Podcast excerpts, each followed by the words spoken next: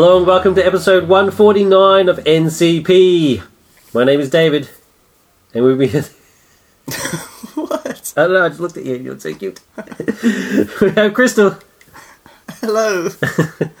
and Bo. Hey, how's it going? It's going good. And we also have a Yeah. special guest today. G'day, I'm Peter. Thanks for letting me join in. Oh, always happy to have you on, Pete. Oh, I'm happy to be here. How's that? Our regular listeners will know that uh, Pete from uh, my many ramblings of uh, my previous podcasting home, Black Panel.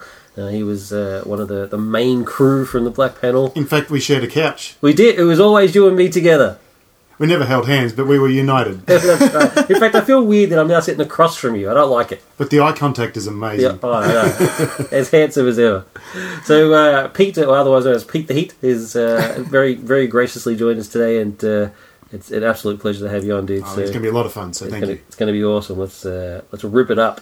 uh, for this episode, we have news, re- a couple of reviews, round four of Clash of Champions season three. It's a bit of a mouthful. I might find a bit better way to say that, uh, which is uh, Gambit versus Snake Eyes, and what a very interesting online reaction. I'll, well, I'll get to that when we get to the segment. Um, and uh, following on from episode 147, where we did our top five bands, uh, well, this time we're going to have our top five songs. And uh, I'm very intrigued to hear Pete and Bo's. Um, I don't think you realised how hard this was going to be. yeah, I know. As, as the, it's, it's, it's, it's funny. I'm, I'm probably the less, the least musical person on the crew, so mine are shockers. All So of this is the uh, fish out of water episode. It is. so I'm very interested to see because uh, Pete and Bo are both, you know, like professional musicians. So And I must be musical because I've got hundreds of CDs. yeah, yeah. And Crystal's like very, very big in in, in her music. So uh, uh, mine's we'll just I'll do mine as quickly as possible and get to the get to the main crew. But uh, yeah, so it's a huge episode for us now. Uh, of course, being an odd uh, episode where we should have uh, Azerothian times on here, but we've got too much other stuff to do, so uh, there's no Azerothian times this episode. Sorry, sorry, Bo. I'm outraged. Sorry. I'm outraged. But that segues directly into the news. So, uh, uh, WoW patch 6.2 Fury of Hellfire uh, is now live um, and actually already needed a hotfix, which is typical. I mean, Blizzard, millions and millions of dollars, and yet they still can't get this right. It's ridiculous. Uh, but uh, so we'll talk. So we'll talk about um, patch 6.2 on the next episode with Bo. So episode 151, we'll do quite a substantial Azerothian times. Uh, the other uh, quick bit of news is uh, just a, a rest in peace to Patrick Macnee, who uh, passed away a couple of days ago at uh, 93 years old. Uh, uh, the majority of listeners would know him from The Avengers, and when I say The Avengers, I mean the original British 60s TV show, The Which Avengers. we actually talked about last week, was it? Well, we actually we mentioned it because Patrick Macnee and uh, Christopher Lee, who we talked about last episode, Worked together. Uh, worked together as Sherlock Holmes. And We should uh, stop mentioning Watson. people on this podcast, really. I don't. Maybe it's, it's it's not. It's all our fault. Uh, but anyway, I mean, Patrick Patrick Macnee was uh, was a, a, a true gentleman, and uh, the Avengers is awesome, and uh, it's a shame, but uh, he has passed on. Um, and the other rest piece is James Horner, um, who also passed away uh, tragically in a plane crash. Uh, so James Horner, a um, composer, uh, probably best known for the for Titanic, uh, but he also did Wrath of Khan. um, yeah, Star Trek Two Wrath of Khan, which is absolutely brilliant, um, and uh, other things like Avatar and, and various other stuff. So. Well, I'm thinking Aliens as well. That's one it is. And, and Aliens, I yes, I really like that soundtrack. yeah, yeah. So I've, well, I've actually I haven't got a lot of soundtracks on uh, my iTunes list, but I've got both Aliens and Star Trek Two. so yeah. Cool. Let's uh, let's move on with the show with uh, our reviews. Our, our special guest is going to be review number one. Cheers. Look, um, it's, it's high pressure doing a review, and uh, certainly from the point of view, I it had to be about comics, I think, because uh, I love reading comics, and it's a big part of where I engage with storytelling. And I had a situation recently where somebody worked, uh, an English teacher, I'm a teacher, and an English teacher, she lent me a book, and it was uh, Road to the Deep North, or Narrow Road to the Deep North by Richard Flanagan. It was an amazing book, and you know, patched an emotional wallop and had a lot there. And then I'm like, what do I lend back? And it was, well, I want to do comics because I always try to get people around to read comics because then you can have a conversation about it. And I was thinking, what would be a comic that would be accessible for somebody, you know, an older person, she's she's not interested in superheroes. She's not want, not wanting to read something about violence or confrontation. And I was looking through my collection. What's something that's not too dense that you could read in a session? And I came up with um, a book that came out a few years ago. It's Asterios Polyp by David Mazzucchelli, and we would know him from his superhero work in the eighties, particularly with Frank Miller doing. Um, Batman uh, Year One, and then doing Born Again on Daredevil, and th- these are seminal works. These are works that really changed superhero comics and gave it a level of maturity. And from my point of view as a comic fan, he kind of disappeared, and I hadn't seen him do a lot of work. And I wasn't. It wasn't something you'd see in comic stores that he was doing newer things. I knew he brought out a series called uh, Rubber Blankets that I could never find in comic book stores, and then uh, I saw this on shelf as a, as a hardcover. He's put out a story, and it's a, it's it's totally amazing. And having read it and realised this is such an accessible book, I, I lent it to her as something to read, and she was stunned with it and read it a couple of times, and is now at the stage where she would say she would give it as a gift because it's uh, such an accessible and such a, a moving book. And I suppose as my review today, I'd like to explain why this is such a good story that's so simply told, and it could only be told in comics. It's it's it's totally comics, and that's what makes it cool. Can, I- can I just ask this? I mean, I'm not. Uh, I, I totally agree with your choice for to, to lend. Now, can I ask why you didn't go with Maus? I yeah, look, that that's an excellent question because I've bought Maus for our comic for our library. We have some comics in the library, and Maus is one of those, and I can't get people to read it. And I was trying to think of why because the themes are big. It's it's, it's won a recognised mainstream award, Yeah. uh, but people won't read it. And I think when they open it up, it's, it's a very dense read, Yeah. and it doesn't look very attractive to read. Right. Asterios Polyp has this amazing design. It's got some Art Deco style in Yeah, there. It's yeah. colourful and it's, it, it looks more inviting to read, and it doesn't seem depressive. And Gotcha. like for for our comic book library, we were thinking of ways to get boys at the school to read in particular, and we, we got you know Saga Yojimbo and Bone, but the biggest hit of all, and I was surprised they let me put in there, is Walking Dead, and Walking Dead's become a bit of a rite of passage with kids at the school when they're old enough to start borrowing it, and it every time a new volume comes in, it's booked for months, and even parents are reading it and that kind of stuff. It's been a massive hit, so I have been trying to get comics going in our. In our school community, and it's funny that that one would be the one that got through. I'm Superheroes, not so much. Yeah, I suppose that's the right. superhero is not really. And it's trying to get across the point, even though there's less words in comics, there's still deep stories and strong storytelling. So that's been a lot of fun. Are, are did you get any girl sort of sort of? yeah, well, that was that was Bone. stuff. Bone, Bone yeah. was the one that, that did that, and uh, since they the librarian gets a lot, the girls will read a lot of uh, the um, manga kind of stuff, so they tend to get on series Gotcha. like Vampire Knight and all that kind of Yeah. stuff, and that and that's been very popular with the girls. cool. Well done. Yeah, that's that's what I thought. So bit by bit, that's a, give them the gateway drug, and then you've hooked them for life. That's it. awesome. So I suppose if I give a bit of context for this one, is uh, it, it was meant to be the fourth issue of a comic book series, and I think the story grew in the telling, and then he's taken it away for years, and then come out with what really reads like a passion project, and it's, it's a character study. It's not something with a really strong plot. It's about this man, Asterios Polyp. He's, he's, he's got this Greek Italian heritage, and he's an architect, and he's a man of ideas, and he loves to be one of those people who he you listen to his ideas, and he wants his ideas to be taken on board, and people to think deep thoughts, and he likes to be noticed when he gives these ideas off. He's a man of academia, but all of his designs and his architecture things, which have won lots of awards, nothing's ever been built. He's a man on paper, kind of the idea. And at, at the start of the book, we meet him and we see him being pompous, and his apartment where he lives alone is hit by lightning and everything burns. And you've got these panels of all his life's work, all archived away, it goes.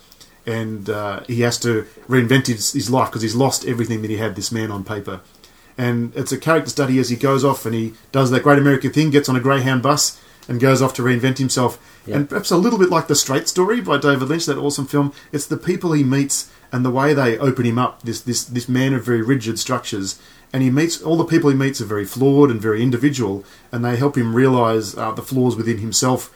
And as the story is being told, as he meets these people and he's put in situations, you revisit earlier periods of his life and his relationships with women and how he handled friends and you really see this this character open up. And what is so thoroughly beguiling about this one? It's, it's beautifully told, very simply told.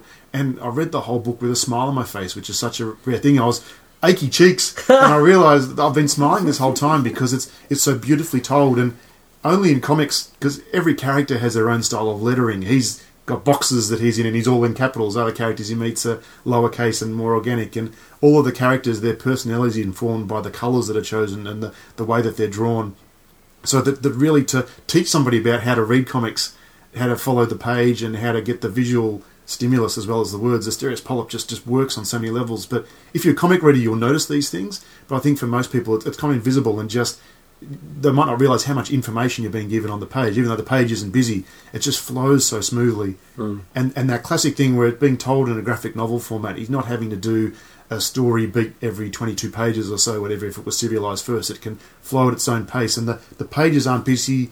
Uh, he slows you down. He has different design on the pages, and it's just an absolute masterwork of comics language. But to tell a story about a man realizing that uh, it's the relationships you have with other people that matter, not necessarily having to be impressive. It's it's embracing flaws in people in a in a really good way, and I think that's uh, that's why this was such an emotional read for comics. And, and for me, why I chose this one because it's it's one I want to hand on to other people and sort of say, what do you think? This this guy who we know for superhero comics and was amazing in that is doing these personal stories that I was absolutely stunned. This is a ten out of ten, you know, A plus read for me. I I'm proud to have this book in my on my shelf to the point where I want to hand a reading copy around other people so they can get into it too. That's a that, that's my big thing with this one. And I, I think really as you as we read comics all the time, I I think st- superhero stuff dominates so much. But there's this wonderful um, array of people doing their own stories, and it's being picked up by mainstream publishers. And these things are being put into bookshops. Yeah. And I think you know, as much as um, the superhero stuff with Marvel and that makes the the movies and gets people interested in comics, these things are actually finding an audience beyond sort of the fanboy kind of stuff too. So it's a it's a whole big area of comics that uh, I think uh, better not forget about and get on board with because there's some really rich storytelling and very clever, very clever cartooning being done as well, which I'm totally over. I mean, it won it won a lot of Eisners the year it came out, um, but yeah, I, I don't know uh, how many sort of regular comic readers would have thought to give somebody who's given superhero comics comics so much. Uh, come back telling a more personal tale that you know has to be read. It's it's brilliant, brilliant work. It is absolutely awesome and uh, a, a a great choice, and um, it, it is it is it's I think it's almost the perfect graphic novel. Yeah, and it's it's not it's not a heavy read. You'll read it in Yeah. two or three hours at most, very leisurely as well. So it's a it's a one sitting book, which I really like too. Yeah, Have has your edition got the dust jacket? yeah, yeah. It's shorter than the book itself. That's right. It's a, it's the even the Oh, you got it here. Yeah, even the design of the book itself, the the Art Deco stylings, the it's a very attractive package, and it looks different to. It looks like a regular hardcover, but there's raw cardboard with stamp in it, and the the dust dust jacket's different. So it reminds me a lot of the the cartoons you'd see in something like a Punch magazine or Yeah. something. It's got that old fashioned style, but with a really um, just a modern, relaxed, smart storytelling in comics. I first saw this on the shelf at Minotaur, the very first time I ever saw Yeah. it, for, uh, which wasn't a download version. Um, so it was, uh, it was on the shelf. It actually had a sign on it. say, this book is not damaged. This is how it is meant to be. Because I really like. Um, was like, that's, that's amazing. I've got to go through. I don't know if you've ever heard of a guy called Chris Ware, who's famous for doing Acme Novelty Library, and he is a design guru. And his latest one uh, is called Building Stories, where it's a it's a box, and you open up this giant box, and it's full of stories of all the people that live in this apartment building.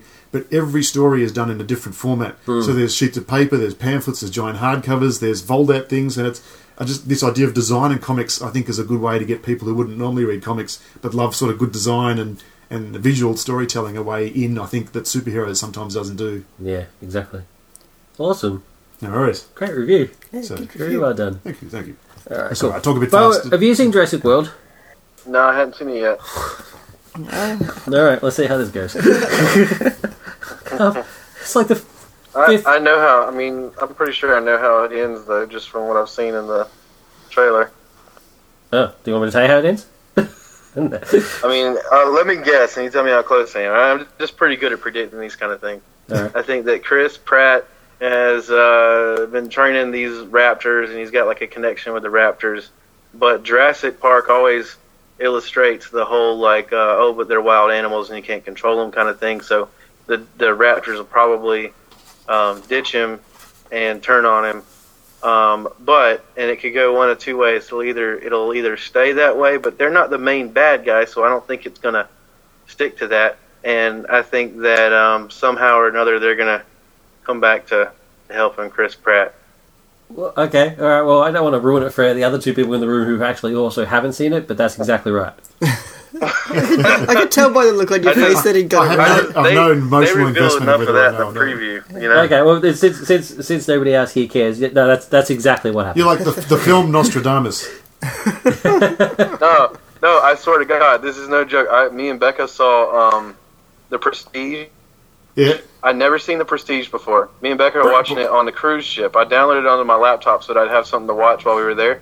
And the first and the first part of the movie where they're explaining the parts to the magic trick, and then um, and then the, the the guy that plays Alfred shows that there's two birds, and that's how the trick works. Yeah. I told Becca, I said, "Oh, somebody's a twin." And then whenever they were trying to figure out how they did the trick in the middle of the movie, I was like, "Yeah, the dude's a twin."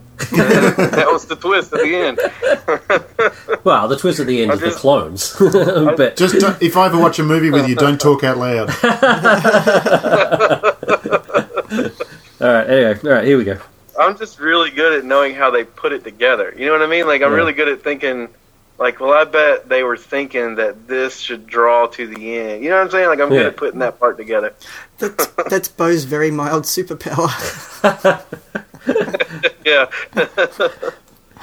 All right, well that's uh, that was uh, obviously I should have put a spoiler alert at the start of that bit. Oh well. Anyway, so that well that's not the that's not the entire ending, but yeah, come on, it, it's pretty obvious. Um, so yeah, so yeah, I was, I was, as you can gather from that uh, conversation, my review is next, and I am doing Jurassic World. Um, nobody else here has seen it, so we'll see how it goes, see how engaging it is. Um, Jurassic World is uh, a, is a sequel to uh, Jurassic Park, and uh, it essentially ignores two and three, which is good because two and three suck. um, the it's it's set twenty years after the events of Jurassic Park, and it does. Uh, it references the first film a lot. So if you haven't seen the first film and you want to go see this film, don't worry. it doesn't matter because they tell you the entire plot of the first film within dialogue uh, within the first 15 minutes of this film. Well, so is that like the start of Evil Dead 2, how they just give you Evil Dead 1 right at the start? Yeah, so that's essentially that's essentially what it is. Yeah, basically what it is is one of the guys after you done, after you've done the obligatory scenes with the kids. Uh, one of the guys that works at Jurassic World is wearing a Jurassic Park T-shirt, Yep. and Claire is like Claire, who's in charge of the park, essentially, is like, you know, that's a bit of that's bad, that's bad taste. You know what I mean? That's in poor taste. And the guy sort of defends it, and then sort of explains the park, and then and then throughout the film, it basically just it uh, they well actually about three quarters of the way of film, the kids uh, stumble across the main building from Jurassic Oh, yeah. Park. You know, where the this, the end sequence of Jurassic Park occurs, and so uh, basically the whole plot's Not having seen it, that makes sense to me because a lot of your target audience for this film wouldn't have been alive when the first film came out. So, This- yeah. That's exactly what it is. Yeah, Yeah. So, so it's twenty years in real time, and also twenty years in terms of movie time. That's like a twist that Bo would have seen I coming, though. It's a amazing. it was really good. Uh, so, so you know, so it works. So anyway, so it's twenty years later. Um, Jurassic uh, Park has now uh, become Jurassic World. Uh, it is uh, sort of a Sea World sort of style uh, adventure park. Um, it's it's uh, hugely successful, but it's now since it's now been twenty years, uh, people are starting to get bored with dinosaurs, which I just find crazy. And uh, and so they they decide to um, genetically create a dinosaur. So instead of just modifications, um, I think this film actually finally addresses the eternal question of why do the dinosaurs not have feathers? Um, and so it's it, it's basically because the general populace don't realize that dinosaurs have feathers, and so they've modified the dinosaurs to be cooler, for for want of a better word. Um, so anyway, but that's not working anymore. People are tired of that sort of stuff. The T Rex that's in this film is the actual T Rex from the first film. She's twenty years older. You know, she's tired, and so they decided to create actually create a, a, a dinosaur uh, called the the Indominus Rex, um, and. Uh, they use a whole bunch of different genetic, genetic material, but its its basic genome is the T Rex. So it's it's, it's basically a, a with, without giving anything. Uh, well, I guess this is a spoiler alert. Um, I guess I mean it's, it's pretty obvious, but it is it is a spoiler alert because it's meant to be a mystery in the film. But it is actually essentially a cross between a T Rex and the Raptors. I think that's in the trailer, but I would assume is it in the trailer? I, I thought, I, well, I had that. I had that impression. Oh, okay. That's is it, right, is yeah. it- it's because the, there's the scene. I mean, because like, because Bo, Bo's completely correct when he says that you know, as Chris Pratt, he's, he's got this bond with the, with the Raptors, and and you of course we see that scene where they're, they're going through the jungle and he's on a Yeah, it is, motorcycle. yeah. It is the best the best shot Yeah. in the film. Is, is, is, is the Raptors are really it look magnificent, and the whole film can be summed up in that one scene. It's like, oh, that's cool. Yeah. Um, but yeah, so that's well, that's the scene where the mystery is revealed of what exactly is Ah. made this this dinosaur is made up of is because of, of that scene. And I assume because they've made this dinosaur, that then everything's fine. Again. Well, yeah, the film, the film only goes for five bits. so, no, so anyway, so they've made this dinosaur, and it's and it's it's you know it's cool because it's big, it's fast, it has special special powers, um, and uh, it's you know it's got more teeth. I think is that's that's that's because you know we want more teeth. Um, but uh, so and uh, so, but uh, on the flip side, on the other side of the island, um, the InGen is actually now also looking at using the raptors and you know various other rap- uh, dinosaurs as uh, weapons. Uh, they want to actually put them in the field, which is why Chris Pratt's character Owen is there to. You know, see if the dinosaurs can be trained and actually taken into a war zone. Um, I think this film proves beyond a doubt that that can't happen, but that's that's the general idea. So they do have some successes. So you got you know, Chris Pratt's very clearly meant to be sort of Indiana Jones type character Owen. Ah. Um, he's also he's kind of a cross between Indiana Jones and Michael Douglas's character from Romancing the Stone, and I'll I'll get back to that in a It's, second. it's a weird concept to, to want to take dinosaurs into battle. I mean, no one's ever suggested let's take lions into battle or something like that. Modern day, Yeah. anyway. That's just it's That kind of is crazy. so right. You're so that's I never it didn't even occur to me during my multiple viewings of this film. You're Let's so let's right. change the sharks for the Navy SEALs and Well, the, the idea Hang of on, that's of Deep Blue Sea, isn't it? weaponizing sharks has been thought of. Yeah, they've actually weaponized dolphins. Yeah. So you know. Um, anyway, anyway, so so they- they've got that big that big grand plan, and and, and um, uh, one of the guys, um, you know, he's really pushing for it, but Owen Owen's character. Uh, Chris Pratt's character Owen is, you know, really sort of against it because they, you know, they're they're animals and they can't. They, even though he has a bond with them, they still they'd still be perfectly willing to kill him if the situation arose. Um, so he's uh, so anyway. Um, but if, yeah, as uh, Pete said, um, the Dominus Rex. Uh, Things go wrong, obviously. Otherwise, there wouldn't be a film. Uh, so the Dominus Rex gets out of its cage, and uh, mayhem ensues. Uh, ensues. And of course, you have the obligatory ch- uh, uh, characters. Um, they are Claire's uh, nephews, um, Gray, and I have no idea what his brother's name is because who cares? Creep, creepy kid, they should call him because that's all he is. I just well, he's basically one of it. So he's, he's one, one of the kids is a is a, a teenager, and he basically just spends the entire film just perving at girls, like teenage girls, which is fine because he's a teenager, but he just does it in this really weird stalkerized type way. It's bizarre. Um, and uh, his younger brother is Gray, who is the kid from um, Iron Man Three. oh, it's, uh, it is like the he's the sort of the genius emotional one of the two, um, and uh, of course they get me- you know mixed up in the in the mayhem uh, once it, once Indominus Rex gets out. Uh, so the uh, the whole problem is that even though Indominus Rex they were smart enough to have Indominus's um, pen at the far north of the island, which and the the resort is at the far south of the island. Um, the, the the mayhem is essentially trying to stop Indominus before it gets to the actual resort where all the people are. And the kids get caught up in that, but of course they don't die because it's Jurassic World. uh, so I just so, so that's that's essentially it. That's essentially the film. It is. It's made a crap load of money. Um, it's a huge success. There will be another one. Uh, it's directed by um, the director of uh, Safety Not Guaranteed, which was a weird choice uh, when I first heard it, but he does a fine. He does a perfectly fine job. It, it, he does you know everything he's meant to do. Um, the main reason I wanted to I wanted movie. sorry.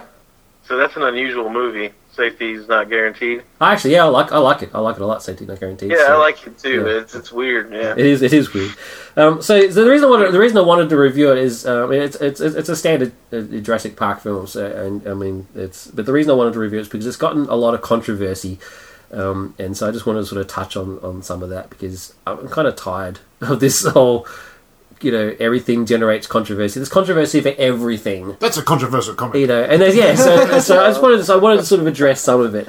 Um, and sort of and, uh, and sort of get some people's opinions Well, I on it. actually haven't heard any of the Jurassic Park controversy, so Oh, okay, cool. interesting. Right. Well, the main, the main, the main uh, thing against it is that uh, the portrayal of Claire, uh, who is uh, what's her name, Bruce Dallas Bryce, Dallas Bruce Dallas Bryce. I don't know. What I don't know. Howard, Yeah, whatever. actually, I, I, I, I, I take that back. We have we actually haven't talked about some of this. yeah, I, I can't remember her name off the top, which is a disgrace. Dallas Bryce Howard, is that the Dallas Bryce Howard. Yeah, there you go. Cool. Gwen Stacy. That's all. That's that's, that's who I know her as. and that thing in the pool?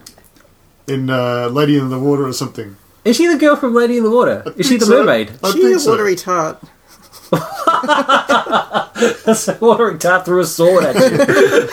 It's a I've never seen I've never seen that movie. Do you want me to try to guess how it ends? No, well, I, I just told you how it ends. Um, M. Night- M. Night Shyamalan just makes terrible films again and again and again. That's how it ends. He's made one good film. uh, oh, some people argue also for Unbreakable, but that's that's I don't know. anyway. Anyway, let's move. Let's, let's move it on. Anyway, so um, what's her name? Dallas Bryce Dallas, Howard. yes. So plays Claire, and so the controversy is uh, is the portrayal of Claire. Um, so basically, Claire is is all business. So she's all about being. She's a businesswoman. She's in charge of Jurassic World for crying out loud. So the biggest theme park in the world. Ah, so because a woman's running it, it goes wrong. Is it? No, no. Funnily enough, no. That's not what it is. It's not her fault that it all that everything goes to crap. In Okay. fact, if anything, it's the guard. Actually, that brings up a really good point. The guard that's at in the the hut, the sort of control station for Dominus Rex's pen. It's all his fault. Right? Okay. It's clearly all his fault because Indominus Minimum Rex. wage guard. In order, yeah, in Get what you minimum wage, it. yeah. In order to get out, Indominus actually pretends that she's already out. Like she's actually she scratches up the wall, and then hides. and Then knowing that they'll then think that she's actually managed to climb out of the pen, and so then when they go in to investigate, she's like, "Ha fooled you suckers!" And she doesn't. I just dis- disclaimer: Sorry, she doesn't. Actually. Clever girl. yeah, exactly. nice. That's awesome. Um, yeah, so just disclaimer: she doesn't actually talk. Uh, but anyway, so um, and yeah, so because now the gates open, out she goes, and she's like, ah, you know. Spoiler alert. Well, no, it's, no, that's not really. a And she does sound a lot like That's Deadpool. a uh, Why does pretty why does she smart sound like this? I mean, that's pretty pretty good. Yeah, it's always she's she's incredibly smart, which is the main problem. She's so smart. If she was in the Shawshank Redemption, it could have been quite a different film. That's, You're hilarious. Um, anyway, um, so anyway, so Claire, she's all business, um, and the the reason that the kids are actually even there is because they're her nephews, and uh, their her, their parents are, might be getting a divorce, and so they send the kids off so they can have some sort of time to sort of work some things out. And and Claire hasn't seen them for years since they were little, really little. And the whole point is that she they go to the park and then she then spends some family time with them, taking them around the park and stuff. She doesn't. She fobs them off to her assistant Zara, um, and uh, you know she goes about her business and stuff. Not in a horrible, mean way. She's not a mean person. She's she's lovely, but she's she's you know She's focused. yeah, she's focused. She's career focused, and that seems to be a bit of a problem because it's actually it's actually pointed out within the film itself. That itself is not a problem, right? But it's pointed out within the film itself about how she's a bad person for wanting that. Like there's a there's a really bizarre line, a sort of se- a sort of sequence of dialogue where the mother of uh, the kids calls her up to tell her off and not spend any time with them, and she's like, "Well, you know, what can I do? I'm busy, you know." And and so the mother gets really upset, and uh, and she says, "You know, you'll you'll understand." Oh, she uses uses a mum line on her. She's like, "Oh, you're using mum's lines," and she, and, and and she's like, "You'll understand when you when you have children." oh, Um, and and Claire says, "If I have children," and she said, and then the other and the sister says, "No, when?" Right, and it's quite, it's really it really is uh, like quite obvious, and and, and so a film about dinosaurs that could we shouldn't be meddling in that and playing God stops to moralise about parenthood. Exactly. It has this weird moral sort of objection to women in business, and and when I first heard it, when I first heard, heard this backlash, because I first read it on the Mary Sue website. Now I don't know why I go to that website because I ha- I hate it. Right? I just I just I disagree with ninety nine percent of the things that. But they you put on enjoy there. hating it. Yeah, but for some reason I keep going back. I- It's it's weird. Sorry. I go to that website all the time. I, All right. I actually get a lot of show notes from the Mary Sue. Oh, there you go. See, them. um, yeah, so do I. So, and they're the ones that sort of brought it to my attention before I actually even even saw the film, and so, and and I hate to say it, but I actually, I, I do actually have to, I have to agree. I mean, it's so obvious, Yeah. you know what I mean? So, um, so there's so there's that thing, and of course there's, there's got there's, there's other things throughout the film where about where she's, you know, she finally. Like she sees a dying dinosaur, and, and so that suddenly somehow triggers some sort of maternal instinct in her, and she's mm. got to protect the kids, and it's really, really it's, strange. It's funny because I get a lot of that all the time, and it's always from women. Yeah, And Yeah. because I'm I'm I'm I'm 41 year old woman who doesn't have any children, and it's always oh, and you know when are you going to start a family? I'm not going to. Well, yeah, you'll you'll change your mind. You'll feel differently. No. um, And how does that make you feel? and it, and it, and it, and it makes you. Uh, that, that they look at you like there's something wrong with you, like Yeah. you, you, you, you're not quite a fully formed person until you've actually squeezed a child out. Squeezed a child. Well, that's not how you do it, but I suppose well, it is. There's a lot of squeezing. um, it, it, anyway. yeah, it, it, and and you know, how can you have a, a happy, fulfilled life if you haven't got the, a, a, a child? And it's like, well, no one says that to a man. yeah, exactly. And, Uh. and, I find it quite amazing that it, it, it always comes from women. Well, there you go. Um, so, uh, cool. Thanks for that. Um, so, so, so there's that. Um, and there's also the and the other big controversy is, of course, um, that the film is sexist. Uh, now, it's sexist because of not only of the because it's written and directed by men, and so that portray that sort of uh, sort of moralistic, you know, anti Claire childhood thing, um, children thing, um, but also because of just of just generally just the relationship between Claire and everybody else in the film, like a, her her staff, like the guy with the t-shirt and stuff, don't really show all that much, all that much respect. Um, but I actually thought more of it. I saw it more of a sort of a can that be a reflection of how a lot of workplaces are? yeah. I, th- I think it's I think it was more as just they just known each other for so long that they can actually now can actually sort of joke around. But I do kind of see the point. Um, but also, but mainly because of Owen. So you've got so like I said before, you've got Owen. He's, a, he's essentially a cross between Indiana Jones and and Michael Douglas's character from Romancing the Stone, who was essentially just a rip off Indiana Jones anyway. But um, but it has sort of more sort of that sort of temperament. And so so you got so Chris Pratt is a good looking man.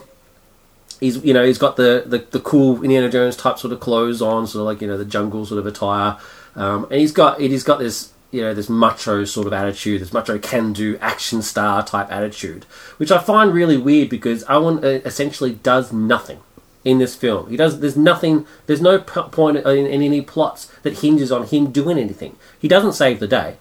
In fact, Claire has to save him.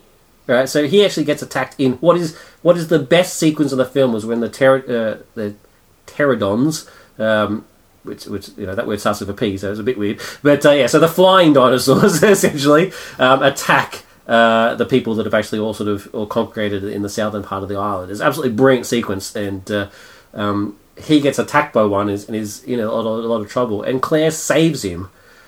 What is what's what's really irksome about that scene is because Claire saves him, and then the boys who witness this event still think Owen is some sort of macho man, and it's and even actually say we want we want to go with him, make sure he's with us at all times.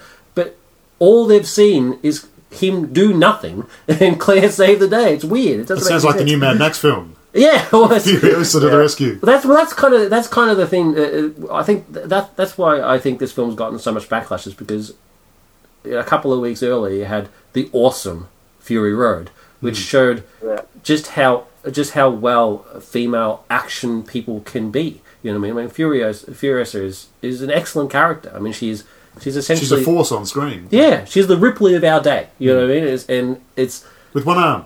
with one arm, and she looks awesome. And, but but it just it just I just I just think if Furio hadn't come out before this film, there wouldn't have been that much of a backlash. But anyway, so you got so you got that sort of but their sort of relationship um, when you first introduced to uh, actually no after you're introduced to Owen when he does all the cool raptor crap, um, the she Claire uh, is told to bring Owen in to check out the Rex's cage to make sure that it's safe. Um, which of course it isn't. But so when she goes to meet him, it's revealed that they've actually had a date previously. So they actually have a, they have a standing relationship, and the date didn't go well. It was a first date.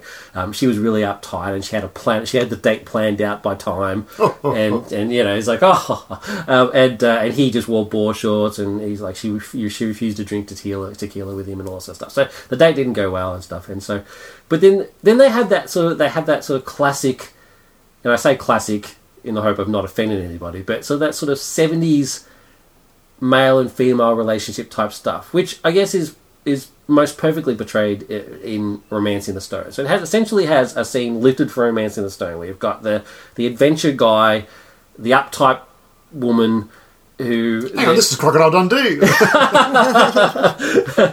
so there's more romancing the stone. Stop to get me off track. Um, so and and of course, you know, she's you know he's he thinks she's she's hot, and you know she she she eventually stops being so uptight, and she she learns to embrace her femininity, and, and you know, and she you know strips off some of her clothes, and not everything because it's family kid family film, but you know sort of stuff. So it has so it has that entire basically that scene is entirely that. So he he sexually harasses her. And then you know he's like, "How about we sort of you know we, we talk about it in the in the bungalow sort of mm. stuff, you know." But And- she's, she's not as annoying as Kate Capshaw. Nowhere near as annoying as Kate Capshaw. At least Sorry, I'm just thinking of all the dynamics. no, We've no, seen this she- before. She, could act, Yeah. But that and that's and that's like that's my point. Thank you. Yeah. That is exactly my point. We've seen this thousands of times before, and what I think this film is, I don't think this film is trying. It's clearly not trying to be sexist. I think it's tr- it's more trying to be. It's trying to be sort of a, a sort of homage to that sort of old sort of school. But people are saying Sort it's an old fashioned, stuff. And we've yeah, moved on. well, yeah, but that's it. It's it's, Yeah. it's old fashioned sort of stuff, and we shouldn't do that sort of stuff anymore. And it's, you know, sexism and all that sort of stuff. So to answer the question, is it sexist? Yes, it quite clearly is. Right, but is that such a bad thing? I mean, I actually, I actually think that because it's so clearly meant to be tongue in cheek, I don't really see the problem with it. I mean, it's not. It's in and also and also it sort of brings me to the thing where actually I think we're I think we're in danger of getting to the point now where uh, we can't have characters with flaws Hmm. because as soon as a character shows a flaw, they're the people, automatically who- the people who wrote that character are exactly Oh, like those yeah, flaws like- that they want you to be like that. That's exactly it, and that's Yeah. clearly what it is. I mean, Yeah. Owen is full of flaws. I mean, Owen is actually a bit of a dick. Let's be honest. And if he wasn't Chris Pratt, it'd be you know, it's, and, and, and so and. And I, and I didn't see anything wrong with that. Yeah, There's the- nothing wrong with that. The intention is to put a character up there on the screen, not to put up a role model. Exactly. And he has no character arc. I mean, he's a dick from the start and he's a dick at the end. I mean, it's you know, and, and, you know, and that's and I've, I've got no problem with that. I mean, it's not this is not a sort of this is not a film that's meant to change the world. It's you know, it is what it is. Uh, so just I'll just very quickly just bring it off, bring it off with some other things. Um, and the other thing is, uh, I follow a guy on Twitter called uh, Devin Faraci, um, who is a movie, reviewer and stuff like that. Now, I follow him because I find him quite interesting because I actually I quite often don't agree with him, but he's always entertaining and explains why, and so I quite like that sort of that sort of dynamic where I don't agree with what you're saying, but I understand why you come to that conclusion, and you're eloquently enough to explain it. Um, but he did actually have this one thing where he did a, a post about how Zara. Oh, spoiler alert! Zara dies, um, and it's it, her death is really quite dramatic. Like you see people dying left, right, and center, um, especially the security guard, um, and and you know, and it's and it's sort of it's typical of the Jurassic Park sort of death, right? So um, it's you know it's quick. You don't really there's no blood. You know, it's all you know one bite and they're, and they're gone sort of stuff. But you see. Um, Zara, unfortunately, poor Zara. so she, she she dies during the de- the the the pterodon attack. Uh, where she gets she gets lifted up. She gets fought over by a couple of pterodons, screaming her head off the entire time. And then, uh, and I don't want to spoil it too much, but she eventually then dies in, in you know a quite horrific, horrible way. And and his point, which I actually agree with, is that she just doesn't deserve to die this way. Like the security guard, whose whose complete fault it is, he dies in one bite. She gets what looks what is actually on uh, like a minute of uh, in what probably it's screen time of a minute, but it would act- in the actual events would be even longer than that. Just of just absolute abject terror that is just right in the front of the screen, and and there's and he had this really sort of interesting point that where you know the people in the film if they have to die die appropriate to their characters and their hmm. character arcs which I never even thought of before, which is which is fascinating, and and I agree with him. It just she doesn't. There's no reason why Zara, who does nothing in the film, deserved to die that way. Because that's supposed to be the release for the audience. That's Yeah, it's weird, and it says, and that's and actually, and so the coolness, if I you can say such a word, the coolness of her death, right, is actually is is diminished because. I just felt really bad. You know what I mean? I was like, So is why it- is this happening to this poor girl? Is it because women make better terror victims? They can squeal better, and I guess so, but there still would have been it's other. like a Fay Wray sort of style of damsel in distress thing. You know what? Prob- you're probably right. Hmm. You know, you're probably right. But I don't know. Anyway, I just felt for the poor girl. just That's putting it out there. yeah, I'll just put it out there. It was just unnecessary. But anyway, like I said, uh, Jurassic World. It's it's got its problems, and I don't see a problem with that. it is, you know, it is what it is. Uh, try not to take it too seriously, um, uh, but it is massive. It's going to be another one, and uh, that scene with Chris Pratt and the Velociraptors is awesome, uh, which is exactly what they wanted it to be. So I give it three point five out of five. I find it interesting that you said that they talked about genetic engineering, that sort of stuff, to sort of give it a, a bit of an out there with the, how they could create the dinosaurs and how they might look different. Because I remember our visit to the um, Natural History Museum in New York. There, there was the two guys that worked there that took great glee in destroying all David's notions of how that raptors actually looked in Oh, real life. yeah, They're, yeah. they're lucky I'm not a violent person. They- they- I they- like, seriously they- wanted to punch they, one of them they, they didn't Small. say anything. They said to him, like, no, just go down there, go around the corner there, and it's the one right at the end. Go and have a look at it.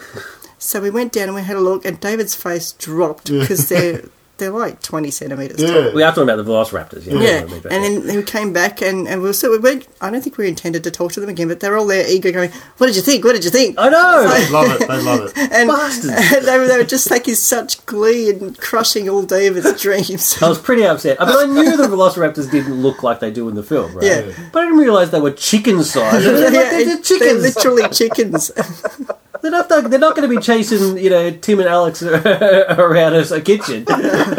They'd just be kicked in the face, and that'd be the end of it. So anyway, You know, I'm a, I'm a, I everything you said, I predicted. I really, I, I didn't even mean to do that. That's funny. well, I, Um, d- yeah, I didn't want to give the I- entire rating away for people who want to see it. I, I didn't. What I what I meant by predicted was I kind of knew that that movie wasn't going to be the best ever, but I'm still super excited to see it. Like I know it's going to be kind of a bad movie, but I don't care. Like I think it's going to be really fun, and and I actually was planning on seeing it yesterday, and I um I'm excited to see it, but I know it's going to have its flaws. Like I know that the movie is going to be bad in a lot of ways.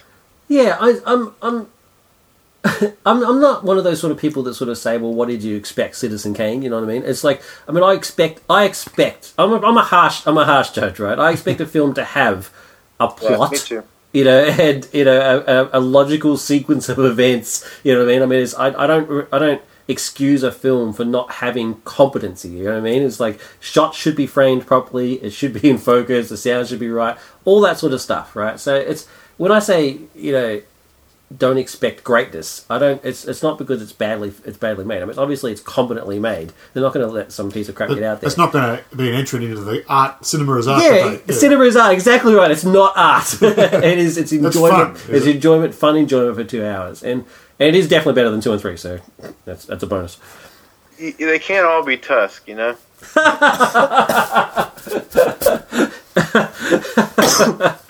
so we move on to uh, Clash of Champions. Ladies and gentlemen, uh, let's get ready to rumble!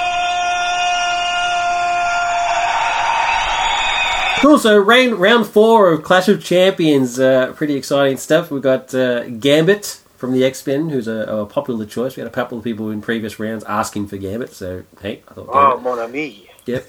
oh, nice. You can do the Gambit stuff. So smooth. Um, and, uh, versus uh, Snake Eyes from GI Joe, the Ninja Supreme from GI Joe. Can I, before we get started, there are much more fun named GI Joes out there. There's there's a guy called Skidmark. what about what about Snow Job? Snow Job is awesome. Snake Eyes, come on, Skidmark, he'd be awesome. that would be awesome. Well, in the world of GI Joe, no one is more awesome than Snake Eyes. That's true. Eyes. He's- he's the man. He is. He is the man. And uh, so, and uh, so he's the, he's the ninja on the team. Now, in the world of GI Joe, there are no superpower beings. Um, you can get sort of genetically modified people, but uh, but Snake Eyes is not genetically modified. He's the peak, the peak human capabilities without any modifications, and of course, and he's a In ninja black. In black, yeah, and he's a and he's a ninja. Um, so he's uh, but he's a comic book ninja. I just need to point that out. He's a comic book ninja, so he's not like a real, a real history. ninja. So he does all sorts of all sorts of crazy stuff that you expect comic book ninjas to do. And uh, Gambit um, is uh, one of the X Men. Uh, he's a Cajun. Uh, he has the ability. So we're going to this. I actually needed to point this out because somebody brought this up in the comments, which was which was excellent. So I thank them for that. Uh, recently, Gambit got to- turned into one of the Horsemen Death. So we're going to do Gambit before that period. Otherwise, Overpowered. it'd be a curb stomp. It'd be it should be Gambit versus Superman or something. You know what I mean? It was ridiculous. For, for those for those of you uh, who I mean, obviously you don't know because we didn't have it recording when we were talking about, it, but Bo's recording this from bed. so yeah. he's- I could, I could, I We could- should actually we should actually mention that we tried like different rooms in the house, Yeah. even my garage and my car to figure out which room sounded best. Bo loves this, loves doing this show so much that he was willing to sit in his car for two hours. That's that's that's, that's awesome. But uh, unfortunately, it's, it's raining in South Carolina at the moment. But anyway, so Gambit, yeah, X Men, Cajun. Uh, so he has the ability to uh, transform um, inorganic material into kinetic sort of a, sort of a kinetic plasma energy, which he can then use different sort of things that explode essentially. So his most common thing is that he charges up his staff. So when he's fighting someone, his his staff actually causes you know quite substantial amounts of damage when it hits. Um, and he also he has a, a deck of playing cards that he charges up and then throws. That's sort of the classic sort of gambit sort of stuff. But he does other stuff as well. So I mean, he can basically pick up anything he wants, charge it up, and throw it as, as like ready-made grenades at any, at any point. Um, there was a period where he could actually also do uh, organic stuff, but actually we're going to stick with the inorganic stuff. So the, the classic, the classic cartoon version of him. Am I right in thinking that he can hypnotize people a little bit too? Has he got a bit of hypno powers? No, No, okay, No, I'm no. confused. so there is there is a point where he could actually fly for short periods. and Yeah, stuff like there's that. all these variations And he, he, no, he could look at stuff and charge it up. yep. Yeah, but you know, that's all ridiculous. He lost that. Mr. Sinister took those powers away. So Mr. Sinister, he's always he's always meddling. I know. I mean, when you call it sinister, you're gonna you know you gotta live up to your Name name. like that. Yeah. Um, yeah, so Gambit. So the main, so also the main sort of thing for Gambit is that he's ridiculously agile. He's not super strong, but he is super fast and super agile. We're not talking Spider-Man level. Is he super freaky? A lot of ladies would think so. He's a he's a popular Wow. choice amongst the female readers. Um, he is he's also quite he's got he's, it was all about the charm and and uh, he's a he's a hustler, so he's all about the hustle. Um, and uh, he's pretty cool. He's pretty cool. I like him, but I thought he was quite well realised too in that '90s X-Men card. He was. He was quite well done. Yeah. yeah, yeah. And I actually thought uh, in the even though the film itself is terrible, the first Wolverine film, Origins, Yeah, um, Gambit shows up, played by Taylor Kitsch, does nothing in particular. does nothing but looks awesome. I love that. I love that scene where he's running across the rooftops and then leaps into battle. Where it's like, well, to get if you think about it, the battle takes place directly outside the club, so that means he had to run a couple of blocks away and then run a couple of blocks back again For the ladies, for no reason. Doesn't make any sense. Anyway, it doesn't matter.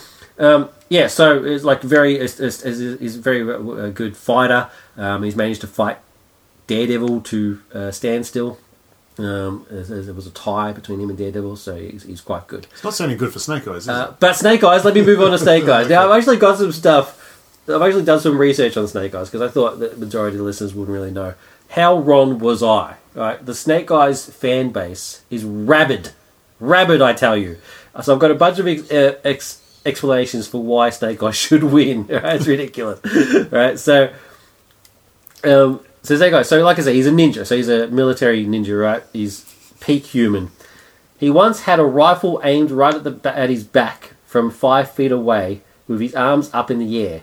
He managed to turn around, tackle the shooter before the shooter even got a shot off, and before Snake Eyes' knife had reached the ground. okay, was this in the comics? This is in the comics. Is this written by Chuck Dixon? Because he. It was by Chuck Dixon! He is, not a good It is writer by at all. Chuck Dixon. Chuck Dixon. I've actually got a quote from Chuck, Chuck Dixon that says that Snake Eyes is the equivalent fighting ability to Batman.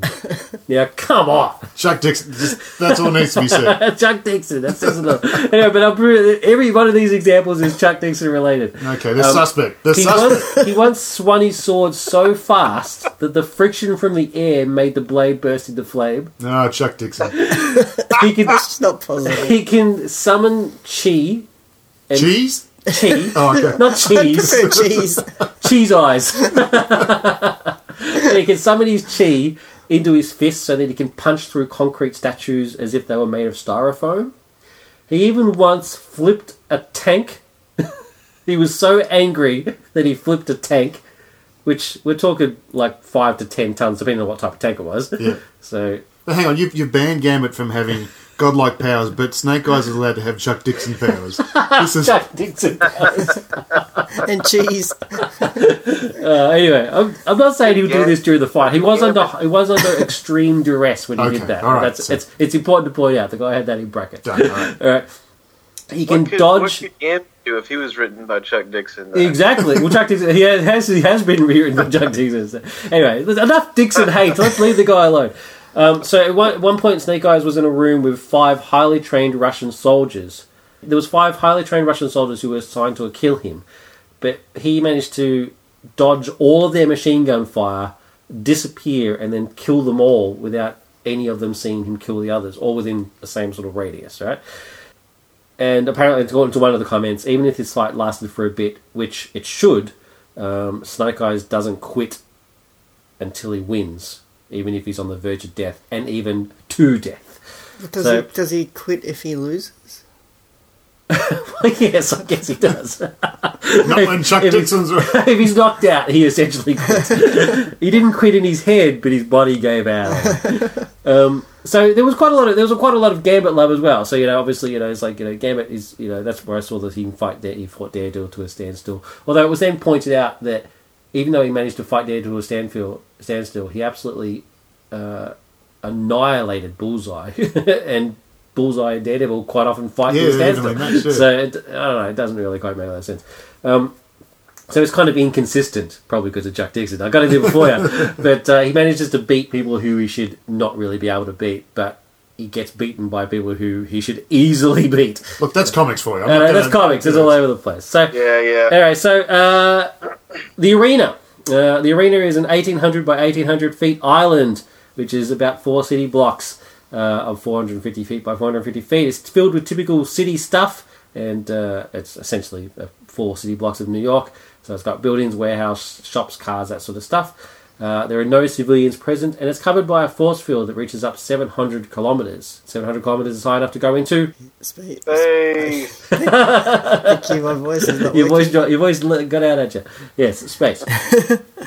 um, so, uh, so what I think is what we'll do is we'll start them off. Um, they get teleported into the into the thinner into the sea.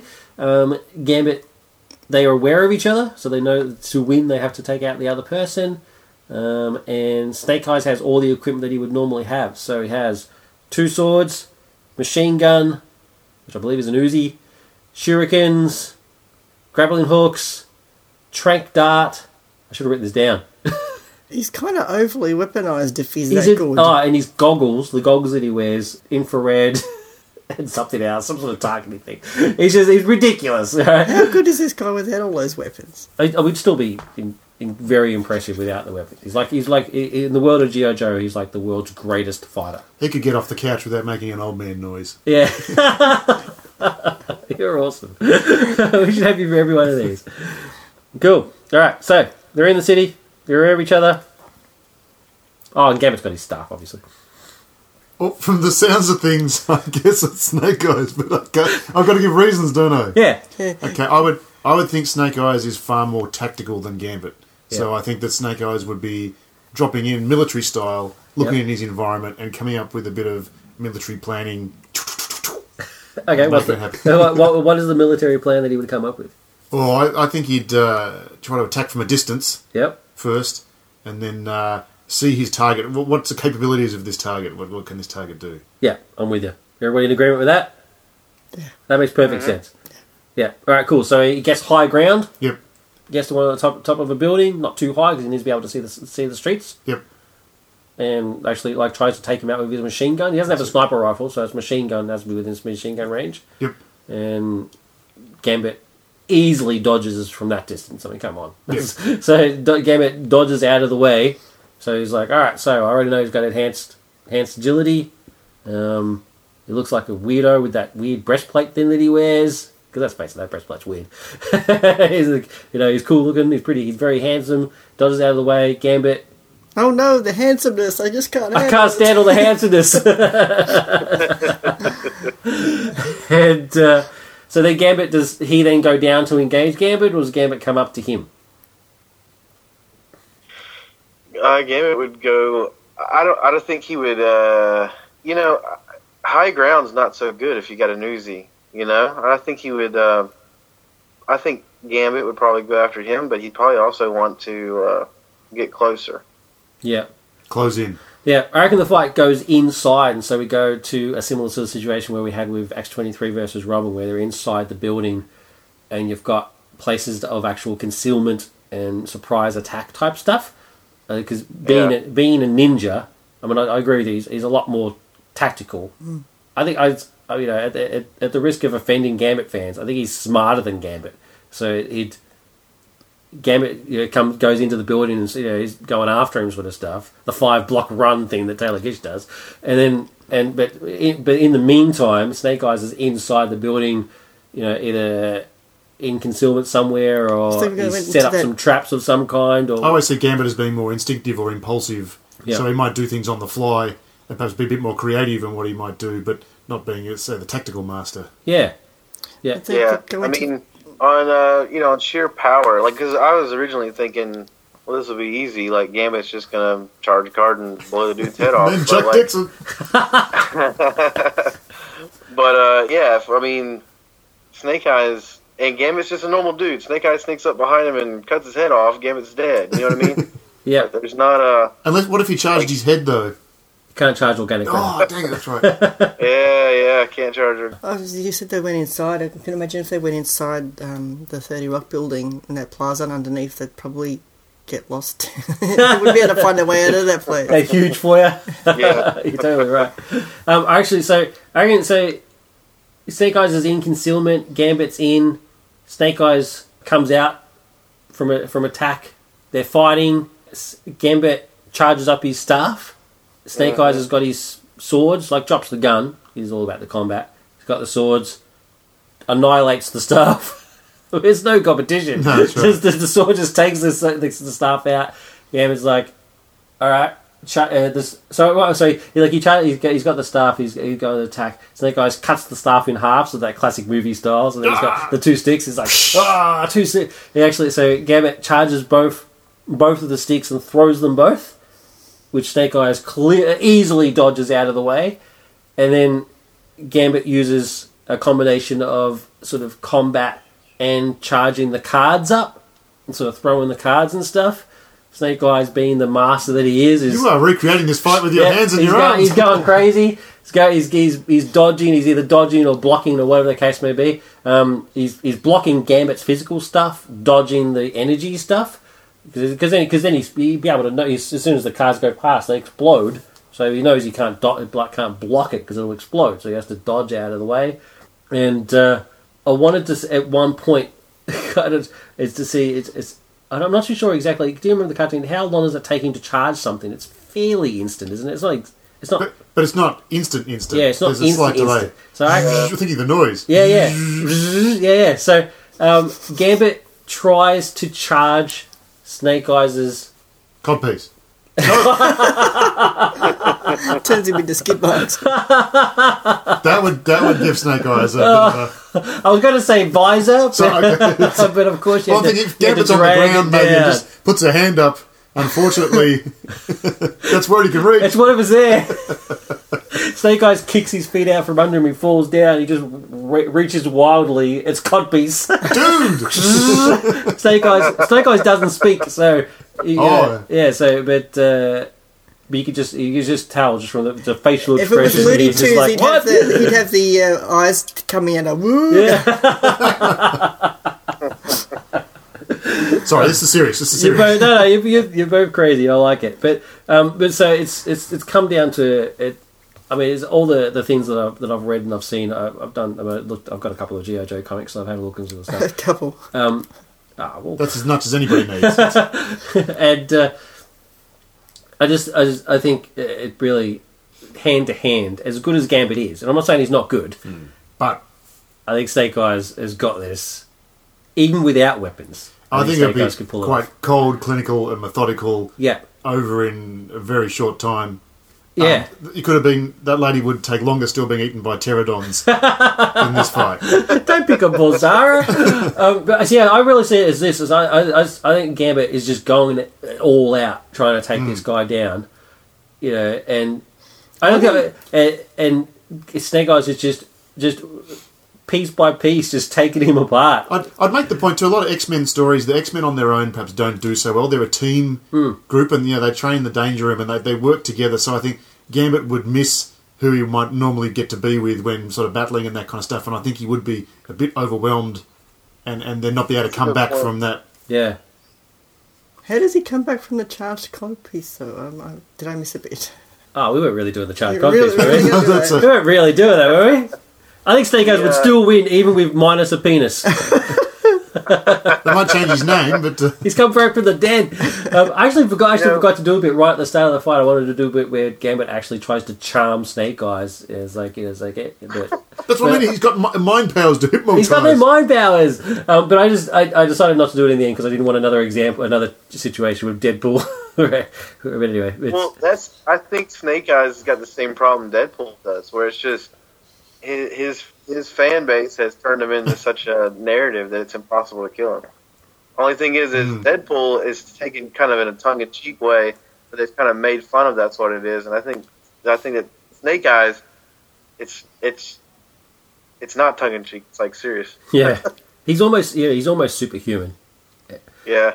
Cool. Well, I think it's, yeah, I think I think I think it's, it's basically there. It's Gambit trying his hardest, doing well. Like he's got Snake Eyes' respect, but just bit by bit, just takes him out, sliced. and then I think he just knock him out. I don't think he'd slice him. Yeah, but I, I- we'll go with KO. Yeah, So so Snake Eyes eventually KO Gambit. Okay. because maybe maybe Snake Eyes would like Gambit as a wingman for when he goes out dating.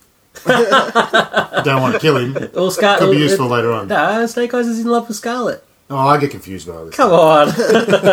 and Gambit's already has got Rogue. The classic Gambit Rogue relationship.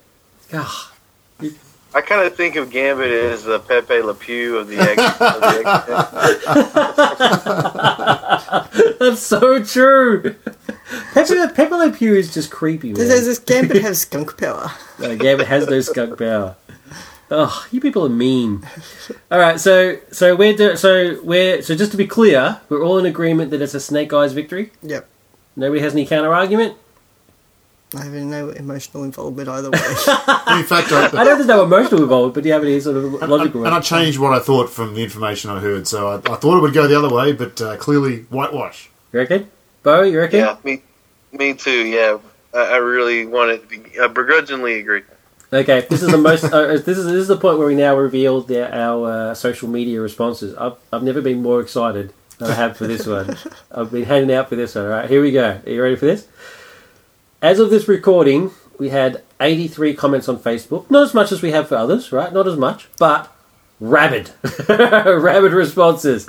Right, 83 comments on Facebook. I had to disqualify some of them because you know one person said Naruto, another person said Goku you know, another another one actually said Deadpool versus Deathstroke, and I was like, we've already done that. but Move on. move on. Um, so I had to, had to disqualify some. So and uh, also for the first time, I actually remembered to put it on Twitter as well. So I put it on Twitter and said um, retweet for Gambit and favorite for Snake Eyes. I said I would have favorited and retweeted. That way, it would have canceled it out. Fair enough. Uh, well, we got three responses, so three legitimate responses to, to the Twitter thing. So that's a total of 86 results. What do you think the results were? Total 86. Just judging by the conversation here, I would guess Snake Eyes, but I, I really don't know much about either character. Okay. Eighty percent Snake Eyes, twenty percent Gambit. Right, okay. Wrong. Bo? I, I would have said the opposite before you in, informed us of uh, Snake Eyes. I would have said most people would say Gambit because I feel like he's the more popular character. But it sounds like I'm wrong in that assumption. It sounds like there's more Snake Eyes fans out there than there are. Rabid. Rabid Snake Eyes fans. Alright, well, I'll give you a Yeah. clue to what the results were. I'll give you a clue. We actually had two people that said it would be a tie. And they were right. 37 Gambit, 37 Snake Eyes. You are excited. Wow. I'm so excited! I have to say too. Uh, this is oh sorry. It's the first time I've been here to witness this storytelling in action in the flesh, and Dave gives a great audio representation on the podcast. But when you see it in the flesh, it's like he's playing Wii as he's telling the story as the fight's going on. It's awesome. I need to point out I'm not playing with my Wii Wii. I'm just, uh, it's like I'm using the Wii console. That's right. It's it's action.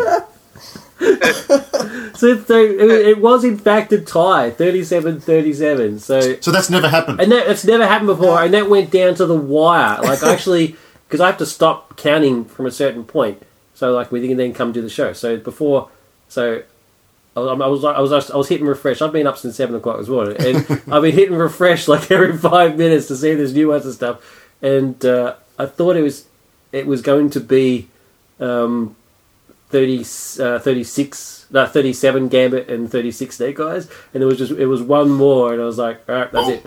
There's, there's like I've, I've got. I can't wait any longer because you'd, you'd arrived by this point. So this has been Yeah. you when you ring the doorbell. Oh, I was the deadline, was that it? was the deadline. Okay. So you, the doorbell rang, and I was like, "That's it." So I'd take as, as like the Don King of the fight scene for what you're doing in the podcast. That means you've got a good choice of characters against each other. I think so. time. Yeah, yeah. Interesting I, matchup. I thought it was it was wasn't going to be all that exciting, and like I said, eighty six results is not that, all that much. I mean, Deadpool. You just have to mention the word. Of course, there was a couple of Deadpool votes. Hmm. You just mention the word Deadpool on Facebook, and the thing explodes. Um, but I'm happy with the the quality of comments because we've got people who are quite quite excited about it. So yeah, I just I thought Snake Eyes being such a Hmm. an, I thought obscure sort of a a, more obscure sort of char- uh, character, but no, man, they go crazy. Just as, a, as an interest, I'm sure most of us would have read more material to do with Gambit than Snake Eyes. Yeah, yeah. It's a. I, I would Yeah. never think to read a GI Joe comic. I know IDW is doing quite well with them, apparently. Yeah. but, yeah. I'd never think to read a GI Joe comic. I did Yeah, bring that home a was G.I. Joe movie, but it was the Robert Mitchum one. it wasn't the actual GI Joe. Anyway, so that's he would uh, win in a fight. Yeah, was- he, would- he, would- he would blast. Oh yeah, Robert Richard all the way. it doesn't matter who he's up against. Cool stuff. So that was round four. So next up we've got round five, uh, and our opponent uh, opponents for that round will be. It's back to the ladies. We've got ladies next round Ladies' night. is Psylocke vers- right. versus Batgirl, and it's specifically the Cassandra Cain Batgirl, which I thought was interesting. So it's not Hmm. Oracle Batgirl; it's Cassandra Cain Batgirl. So No idea what you're talking about. I know you have to do some research. All I'm hearing is Batgirl. You know who Batgirl is, right? well, think of like a ninja Batgirl. That's Well, basically. if it was Oracle Batgirl, she'd be in trouble, wouldn't she? well, well, yeah. I Yeah, think yeah, yeah. I think it'd be pretty easily Psylocke if it was Yep. normal Batgirl. But this is Cassandra Cain Batgirl, so it's very specific versus Psylocke. So So like has to wear pants. Psylocke is not wearing Have pants. She has to wear pants. There's no pants. she, she, does, she does not wear pants. She does not wear pants. powers. there's no Restricts cod piece bit, bit there. so yeah, so uh, the voting for that will uh, be open in a week's time. Uh, cool. So next up, we've got our top five. Five, five, five. At the, at Speedway, the Speedway. at the end of every show, still after all this time, at the end of every show, I still hear in my head, and thanks to you, the listener. I wish they'd used that take, but never mind. That's awesome. Uh, so for this uh, segment of uh, top five, we've got our top five songs. Like I said, uh, it was at the start. It's followed up from our top five bands, which was uh, quite hard. But this was even harder. Uh, we're going to go. We're going to start with our special guest, Pete. Oh my goodness! So five is very hard. It's is very hard, hard. and I, to do this, I cannot encapsulate who I am with music. I had to pick what's my favourite music genre that I keep going back to. What gives the most to me? So I haven't gone for what are the most important songs or what are the songs. They're songs I keep going back to since hearing them. They're always in my listening roster, and they've always got something more to give. And I haven't gotten sick of them, and they're they're always there. So that's my that's, That's my good. theme, I guess. That's good. So it's, it's my list. So I had number. f- I'm going in order from up to the top. Five to one. Five to one. Okay. So number five, I had uh, to represent kind of a bit of '90s guitar rock. I'm sure people have Pearl Jam and Nirvana and all these iconic songs that they did. For me, that scene was encapsulated by a band called Alice in Chains with a song called Would with a question mark. Now that's wood as in would you do this, not wood like Edward Woodward. So for me, this was the end of their album, the Dirt album, which was huge. It's just got this amazing sound from the opening bass rumble to going around the toms on the drums. The guitar kicks in, and then the vocals hit, and it's this really claustrophobic, sort of really cathartic song in the way it's sung, and it's such a huge sound. And the song builds and builds into a slippery solo, and then the end there's even more to give. And it's just this. For me, it was how to just give mood and atmosphere into a song like nothing else I've kind of heard in the mainstream. Uh, like Tea Party sort of comes close, but this Alice in Chains song Would is just huge. And ever since I've heard it, that's how you give atmosphere into a song. That, that's that's number five for me. Wow. Number four, I love death metal, and it had to be on the list. And it's a very, very hard thing to choose because there's so much variety in death metal, even though for most people it's just like noise. Um, had to put it. I like bands that have been around for a while, and they do a song that shows they're back. They've got a creative spark again, and it's a Cannibal Corpse song off the not the newest album, the last one, Torture, called Scourge of Iron. And this song for Cannibal Corpse is kind of interesting. That it's not fast; it's really slow, and it's got a real rhythmic beat on it. And it's a down tuned song, and it's heavy and slow, and it just works. It just pummels you with this nice slow beat. And having seen them in concert a few times, the crowd just goes berserk on this one. And you know, I never put my phone up at a concert and film stuff, but when this one comes on, oh, I've got to film it um, to get it, and it's a, it's just such a brutal song, slow and down tuned, and just got all the cool twists and turns and things they put on it. I used to hate Cannibal Corpse, but then when I sat and listened to them, I realised these guys are the business. They are so tight when they play, but this slow, dirgy song they have out, it's just unreal. Scourge of Iron, Ripping Flesh, great lyrics. they had a song that came Wow. out of their last album. They're uh, Yep. they're horde players too. They play on horde side. They're well Warcraft players. Oh yeah, that, that's Yeah. right. Yeah, George Fisher has his uh, horde tattoo on his arm Yeah. where he holds the mic, so it's proudly on display. Because it's funny for this guy who sings like the most brutal kind of death metal. He's, he's put photos of him with his daughters online, and that kind of stuff. they look just like him. it's, it's so funny. Yeah, yeah, the wow factor. I should have realised. Yeah. Um, number three, it's always good to I guess acknowledge where you came from, and, and definitely Black Sabbath um, brought a lot to metal. Yeah. They, they they might have taken colours from other genres of music, but they made the palette that everybody uses and paints with ever since. And for me, their big song is War Pigs. It's epic. It's got multiple parts. It builds. Uh, the lyrics are about deep and dark themes. It just has everything about metal in the one song, slow and fast to, to really expressive, and it's just got so much to give. And everybody knows it as soon as the siren hits in, and everybody knows the lyrics. It's a bring people together song, and just Black Sabbath worship. It's a it's a brilliant, brilliant song.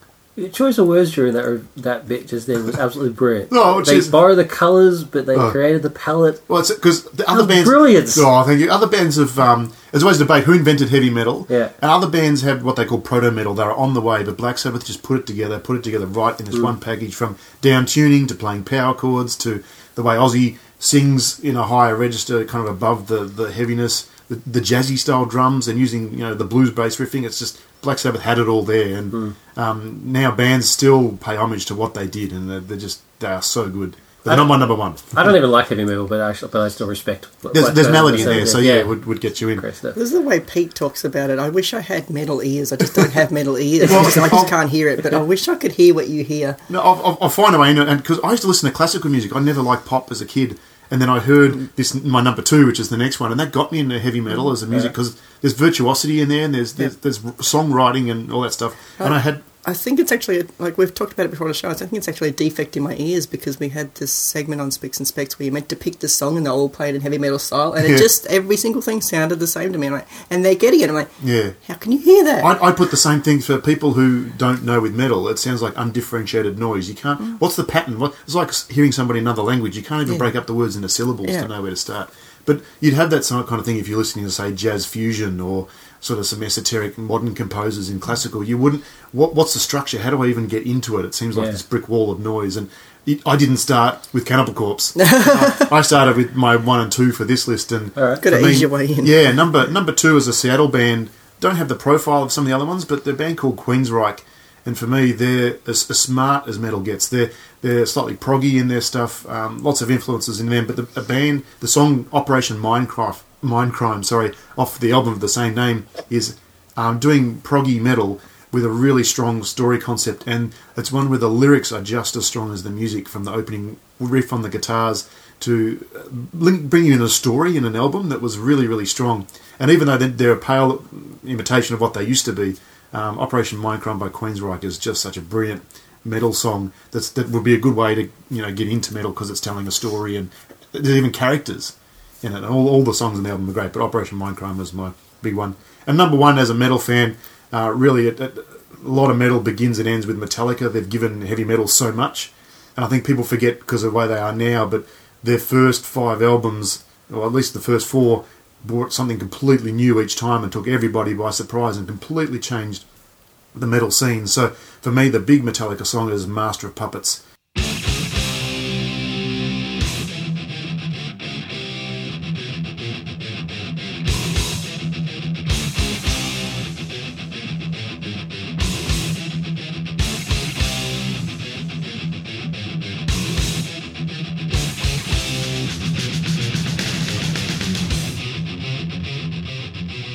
Has everything Metallica in the one song for the multiple parts, the speed of it, the melody. There's even a David Bowie riff in it.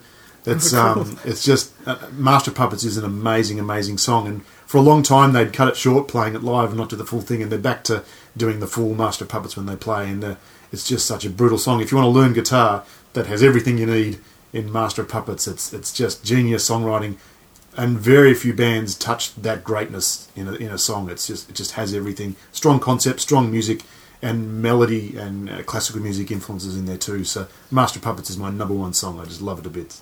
So, music for me is as a, as, a, as an emotional thing. It's a it's it's there for me, and I can't imagine my life without music. And and so when I talk about it, I, I it's it's something that that's I can't get enough of. It's it's music's unreal. That's a I told you this Stuff would of be a life. good topic for Pete. yeah, I just, I, that's why I was, I was really, I was really glad that you, this is the episode that you chose to be on with this, with this, this thing. Uh, so I'm going to do reverse alphabetical because I, because I Oh. want to, I want to bookend the two musicians. So Pete started, I want to finish with both. So going to reverse alphabetical, which means I'm next. Okay, I'm very interested to hear what you come over because I, I normally I can predict a lot of what you might say, but not not in this instance. Well, uh, after, There's only one that I know of that'll be on there, well, the, the one that I said, episode 40, 147. and that was not pun intended. um, is I'm actually kind of embarrassed about for my top five because I mean I've got you know musicians of the caliber of Bo and Pete you know on the show you know what I mean and your quite extensive musical taste you know what I mean so I, I, now I look at my top five and I think why am I doing Don't this? be embarrassed. Love what you love. share. That's it's fun. I, I Yeah. might get something I haven't listened to before. All right, fair, okay. Well, I appreciate that. Um, it's you know, like, like I said in episode one forty seven, my musical taste is quite often derided uh, about amongst my group of friends, Let's and call it eclectic. you know, and it's yeah, it's I, I there's I like what I like. yeah, I, I'm not going to apologize for it. God damn it! Then you've chosen the right songs. was um, like uh, like uh, Pete. I sort of I tried to I tried to have a sort of a, a theme. Um, so these aren't the five. Uh, by, by no means am I saying these are the five greatest songs ever made because they're not. all right, They're clearly not. Disclaimer. Uh, just, but they do all sort of mean something to me. Um, so that's the sort of thing I'm going with. So my emotional attachment to these songs.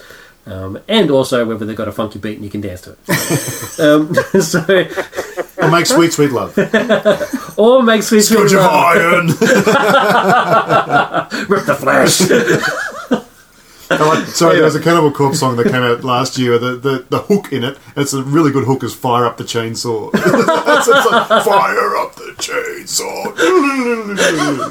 awesome. That's it's good. Uh, none of my songs are anywhere near as good as that. But anyway, all right. So um, at number five, I've got "Ain't Nobody" by Chaka Khan.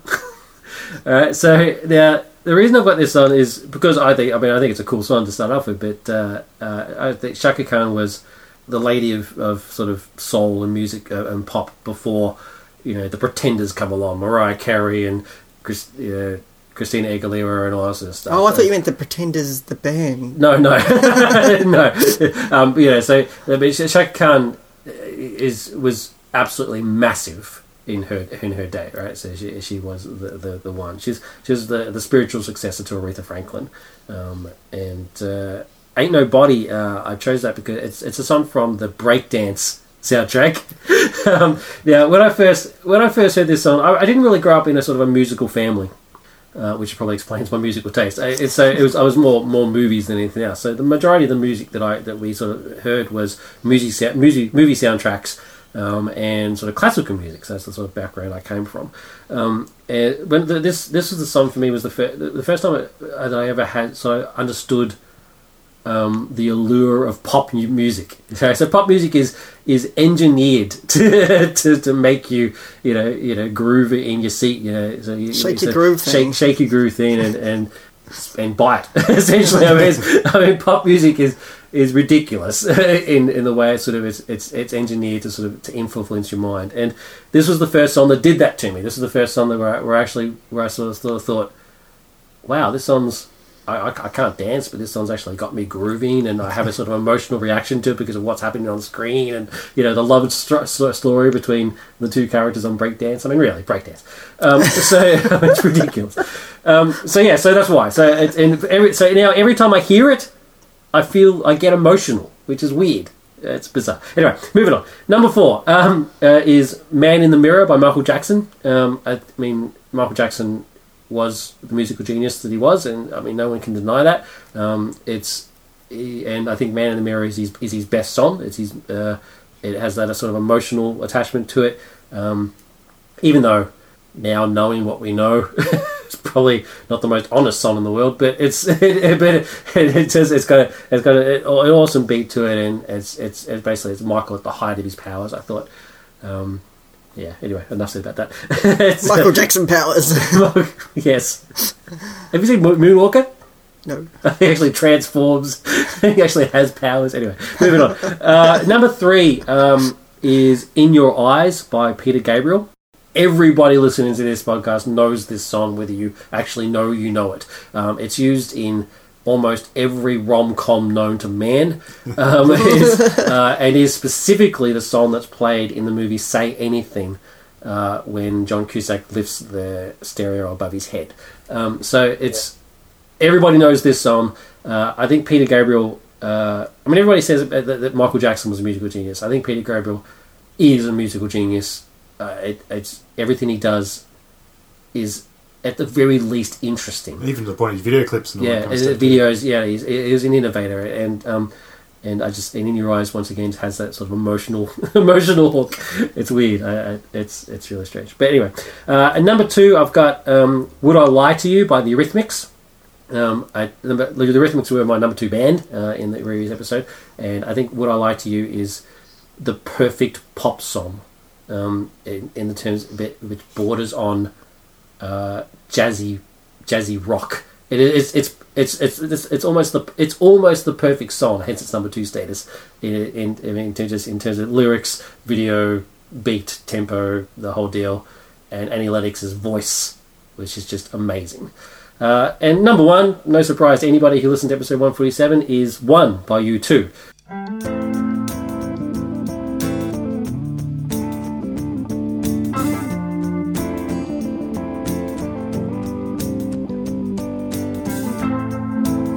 Getting better? Or do you feel the same?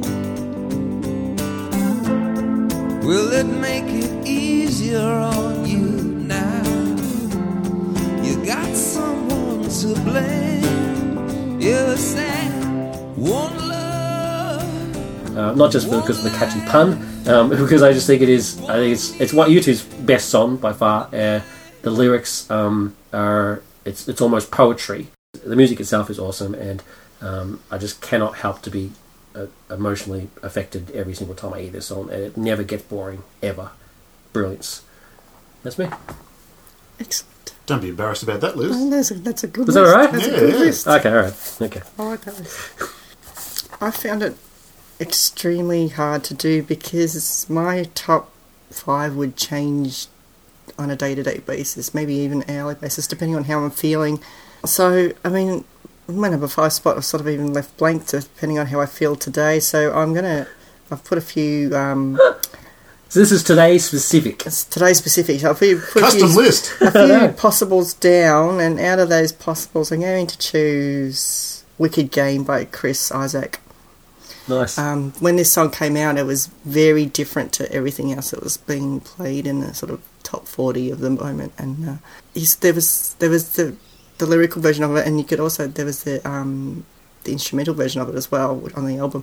Um, I just it just hooked me in. Uh, I'm not so much keen on the on the video that went along with it, but the, the song just hooked me in. I'm very much in with my music. I like my music to feel real and sort of honest and uh, sort of anything sort of that sounds poppy and made for the dollars kind of puts me off so a lot of the, the sort of uh, pop princess with little clothes on sort of um, music sort of turns me right off even if they can sing um, You're, you're not an Ariana Grande fan? no, not an, not an Ariana Grande fan. Um, yeah, if it sort of, sort of sounds real and honest to me, and, and, uh, uh, that'll hook me in straight away. And um, Chris Isaak just has a an awesome, awesome voice, um, and I love songs.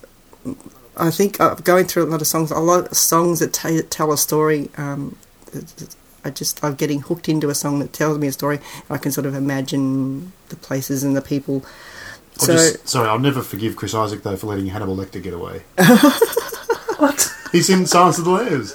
He's one of the essay the, the guys who comes Yeah. in in the yeah, he is. To He's try one of the one from of the guards. He's one of the guards. He's, he's done a bit of He's acting. the one that gets his face ripped Yeah. off. No, no. he, he has done a bit of acting. He has his own TV show, which I haven't seen. That's not very good. Um, yeah. so, um, and the rest of my list, it's, it's not in any particular order. Number one's there because it's probably got the best story for, for at the moment. So, anyway, number four, I've put 18 by Moby. Now, 18's an instrumental song, so this contradicts my um, idea of loving songs about story, but it's just a song, whenever I listen to it, takes me to a place of sort of calm and it's really hard to describe. It's sort of like a, a creative place I go into when I could when I hear this music. It's just probably should have chosen this one because it's really hard to describe how it me feel. But it's it's, it's one that always every time I hear it, I love it every time I hear it. It's not one I ever get sick of. So when I heard it again yesterday, going through um, doing a bit of research for what I put in my top five, I thought this has got to sort of be there. Number three on my list, uh, I've put Rocky Raccoon by the Beatles. What? because because when we went to see Guardians of the Galaxy a few uh, a few weeks ago, actually I think it was a couple of months ago now, that, that all I could hear in my head was Rocky Raccoon, Beatles version of Rocky Raccoon, and and it's a it's a song that tells a story, and it's a genre story. I mean, it's a western. I mean, how many western pop songs do you know that are out there? It's all about Rocky Raccoon coming to town, and he finds his girl's gone off with another guy who's hit young Rocky in the eye. it's it's just a it's a fun song, and it's sort of Paul McCartney at his most playful and creative. I really I really enjoy it. Awesome. Number two on my list is Elephant by Tame Impala, just because I couldn't get it out of my head after we talked about it on the last musical episode. Um, I heard first heard this song being advertised on the TV. They they advertised the, the album, and I sort of heard snippets of it. I thought, I really, really liked that. What was it? And I'd never catch what it is. And then I'd be waiting for the ad, and I'd Google album covers to see if I could see something that kind of matched what it was. And eventually, um, I think after a few months, I finally heard it again, and I said to David, "That's it. That's that song I've been looking for." And I quickly hunted it and downloaded the album. And as I said last time, the uh, rest of the album is very similar. So I was a little disappointed that was nothing else sort of outstanding on the album. But I, I really enjoy this song, not just because it reminds me of the Doctor Who theme, but um, it's just it's just got a cool sort of beat, and, and the singer kind of sounds like John Lennon. I just really really enjoy it every time I listen to it. And my number one on the list, I picked this one because um, I was sort of sitting around home the other day because I've, I've been home ill and um, sitting at home and I got a text message from my middle sister and she she texted me and went, Sister Madly's on the radio. I went, oh, that's so cool.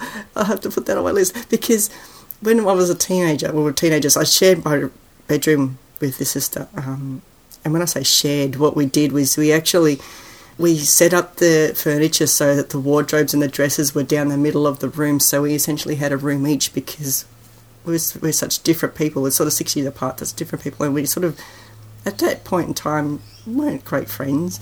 Sort of tolerated each other to Which put it one was this? mildly. Nadia. Okay.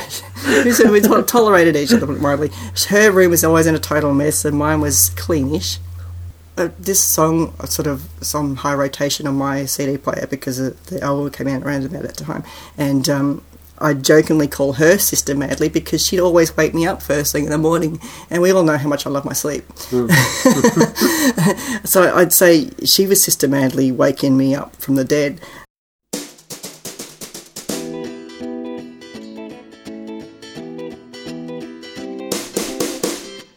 Now down to get someone. Should have done what he had to do years ago. Position is coming through. All the people that you're standing on. All the people that you're standing on. Now you're heading down to be someone. Someone that you've seen in a magazine. Your premonition is coming true. Oh, baby, you're not so green. No, baby, you're not so green. No, baby, you're not so systematically waking up the dead.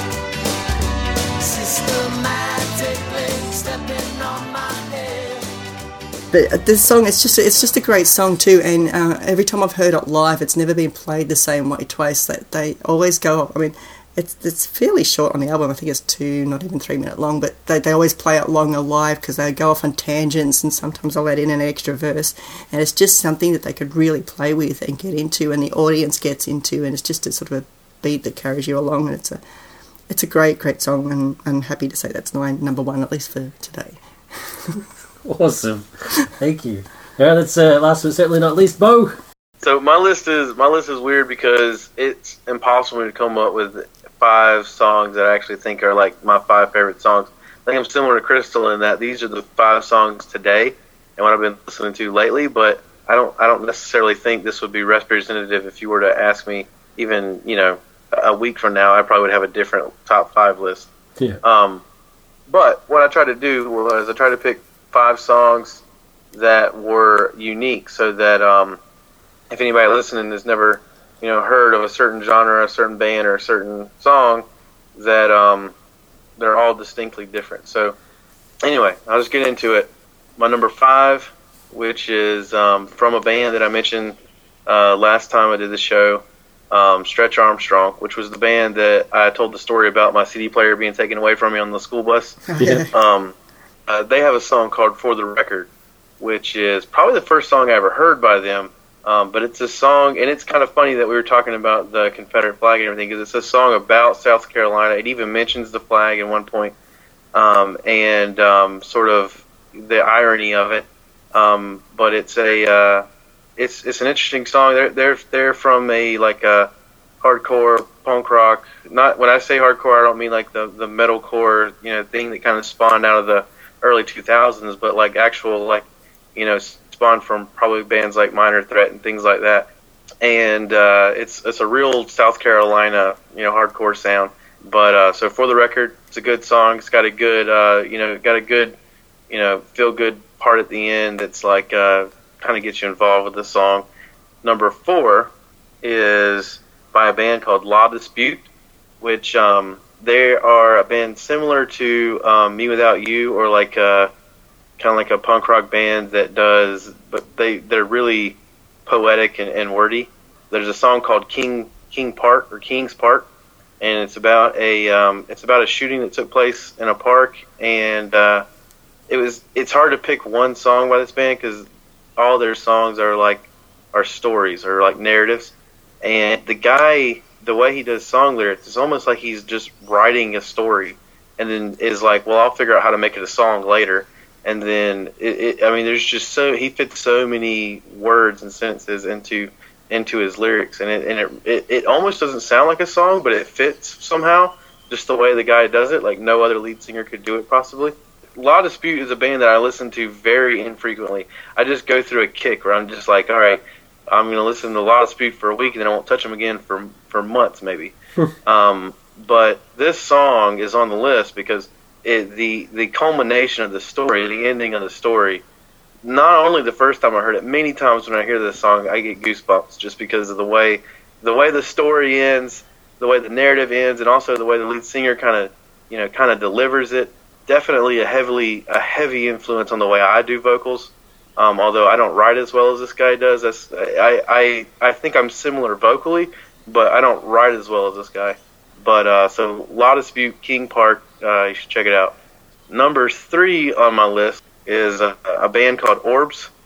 Orbs is a kind of like a it's one of those bands that's like a it's like a mega band. It's like members from other already popular bands. Um, it's the bass player from a band called Between the Buried and Me, which is Mhm. a band I mentioned on the last episode also. Hmm. Um, and it's the um, the singer of this band is like the backup singer slash guitar player for a band called um, Fear Before the March of Flames, which um, Fear, Fear Before has some really really good um, open ambient songs that I could have put on this list, but I didn't think about them. But those are both two heavy bands, and this is this is a they're kind of prog or djent, but mixed with melodic rock. Um, they're they're they're a really weird mix. Um, and I play the music at work a lot, and a lot of if you're into rock or metal at all, you'll probably like it just because it's got such a mix of different things. And the lead singer's not screaming, but yet it's not conventional either. So it's like uh, it, it's got a good balance for for most metalheads would find something they like in Orbs. When you say you play it at work, do you play it in the office or out out in the on the floor? Oh no no! Like we have like a, we've got like the area in the back where we get to actually like work on the computers. That's where I play it. Oh, okay. Yeah, yeah. Cust- ladies that come to where I work would, would definitely not like it. But I worked at I worked at a department store for a couple of years, and I, my proudest moment was getting to play a Pantera song um, over the PA. I never got to do it again, but uh, "Floods" by about. Pantera went down a treat as far as I was concerned. That's awesome. Uh, that's pretty funny. Um, but uh, the song's called "Man of Science." It's by Orbs. It's the first song on their first EP, and it's another narrative song. It tells a story of this uh, of this guy that goes nuts and is on top of his house and, and is like preaching to his neighborhood. And the story is kind of told from the perspective of his family, and they're all embarrassed and and uh, you know trying to hide from him. It, it's it's a weird song that depicts like really unusual imagery. Um, but they're, I mean, they're a band that they're almost from outer space. I mean, it's just, it's just unusual music, man. It's all right. So that was number three, Man of Science. I'm on number two now, which I picked another band I picked last week, um, a band called Me Without You, which um, I mentioned last week. Is just, it's, uh, it's a story where my wife wanted to take a picture of the guy that got all philosophical Oh, yeah, on us yeah. when we took pictures with him. Yep.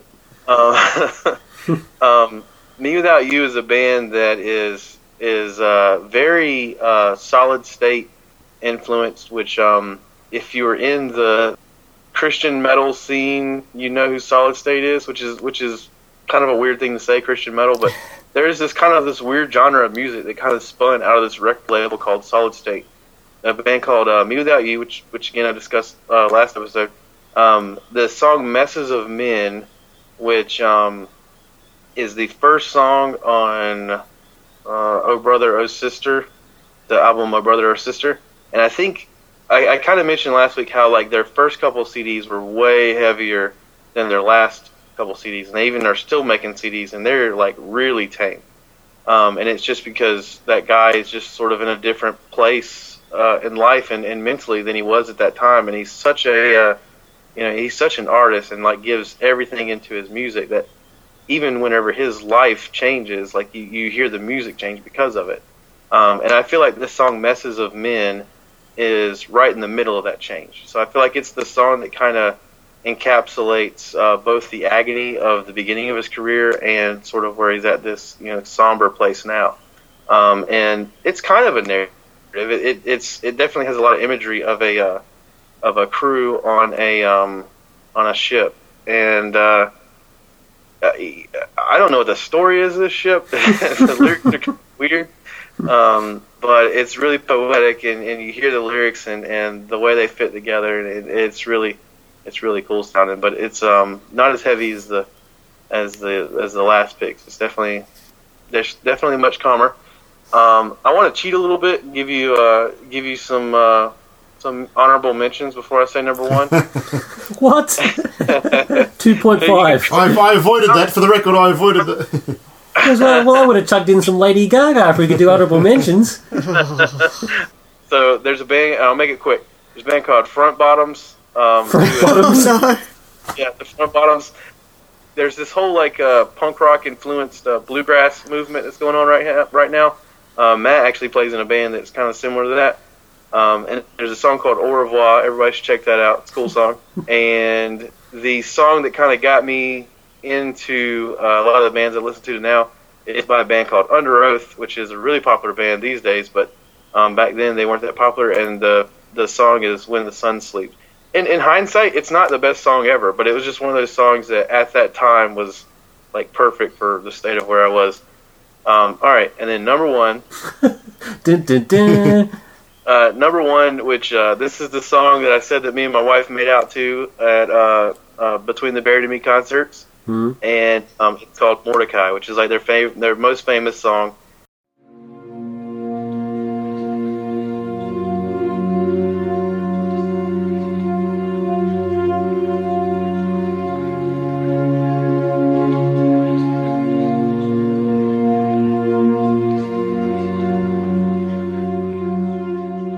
It's funny that at the time that I heard Mordecai, I, I thought this is their best song. This band is as good as they'll ever be, and they're amazing. They'll they'll never get better than this. But but every album that's come out after that, I feel like they've gotten better. Like they're one of those bands that like really strives to to you know outdo themselves. And um, I think that's probably the most like Mordecai is probably the most popular song for anybody that knows that band, and, and I think it kind of encapsulates that moment in time whenever Between the Buried and Me was because they're a very different band now, and and, and that whole that whole and, you know maybe it's nostalgic because I was right at the right age to experience it, but at that time in my life and at the history of that band, it just seems like that song kind of encapsulates that time period whenever um, you could go see a band for eight dollars and they would you know put on an awesome show and you know then you would travel back home and, and sleep during class and school the next day. Um, and, and and for for me that song just kind of encapsulates that entire and I have lots of fond memories of that because I saw that band a lot and I have lots of that was always the song they would close on. So I have lots of fond memories of of either a making out with Becca or b jumping on somebody's face in, in the crowd, and uh, just it was a lot of fun. A lot of fun. Jumping on somebody's face. Was that, was, was that off the Colours CD or is that earlier than that one? It's uh, the CD before Colors. It's Yeah. uh, the Silent Circus. Yep. Well, you actually, you know this band. I, I do know this band. I did give them a go because uh, I, um, a lot of people I know that it's it's like they're one of the new generation of bands coming through uh, with the, with the new sound and things like that. And I, I got the Colours CD and there's something is there something called the Parallax? I got an EP, the Parallax something or Yeah. yeah. And I, I, I didn't get into it. I I don't know if you know a band called the Red Chord. Oh yeah. They're I, I sort of like a band that like a contemporary. I really like that style a bit more. Between the Buried and Me, I sort of I couldn't quite get into it. I, I I, I tried a couple of times and yeah, it didn't quite work for me. But I could see that kind of sound is, is becoming quite popular now, and there's a lot of bands sort of doing a lot of interesting song stuff sort of with, with that kind of palette. Yeah, Between the Buried and Me is definitely.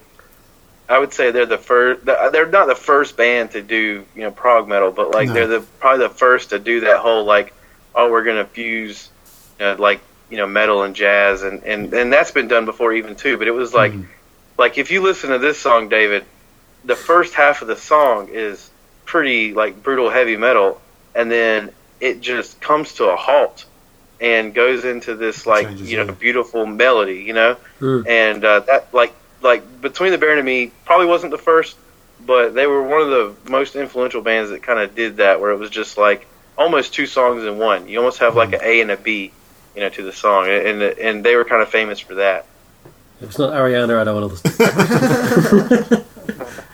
cool. See, no, that's why. That's why I Grande wanted. latte. that's why I wanted to book in with you guys. As, as that was that was very it was enlightening, and I didn't know a single one of those. And that's, well, of course I did. I know because now because from episode one forty seven. But yeah, good stuff. Awesome. Well, that was uh, a lot of fun. It's, and uh, yeah, if we ever if we ever revisit this top five, it'll be completely different songs.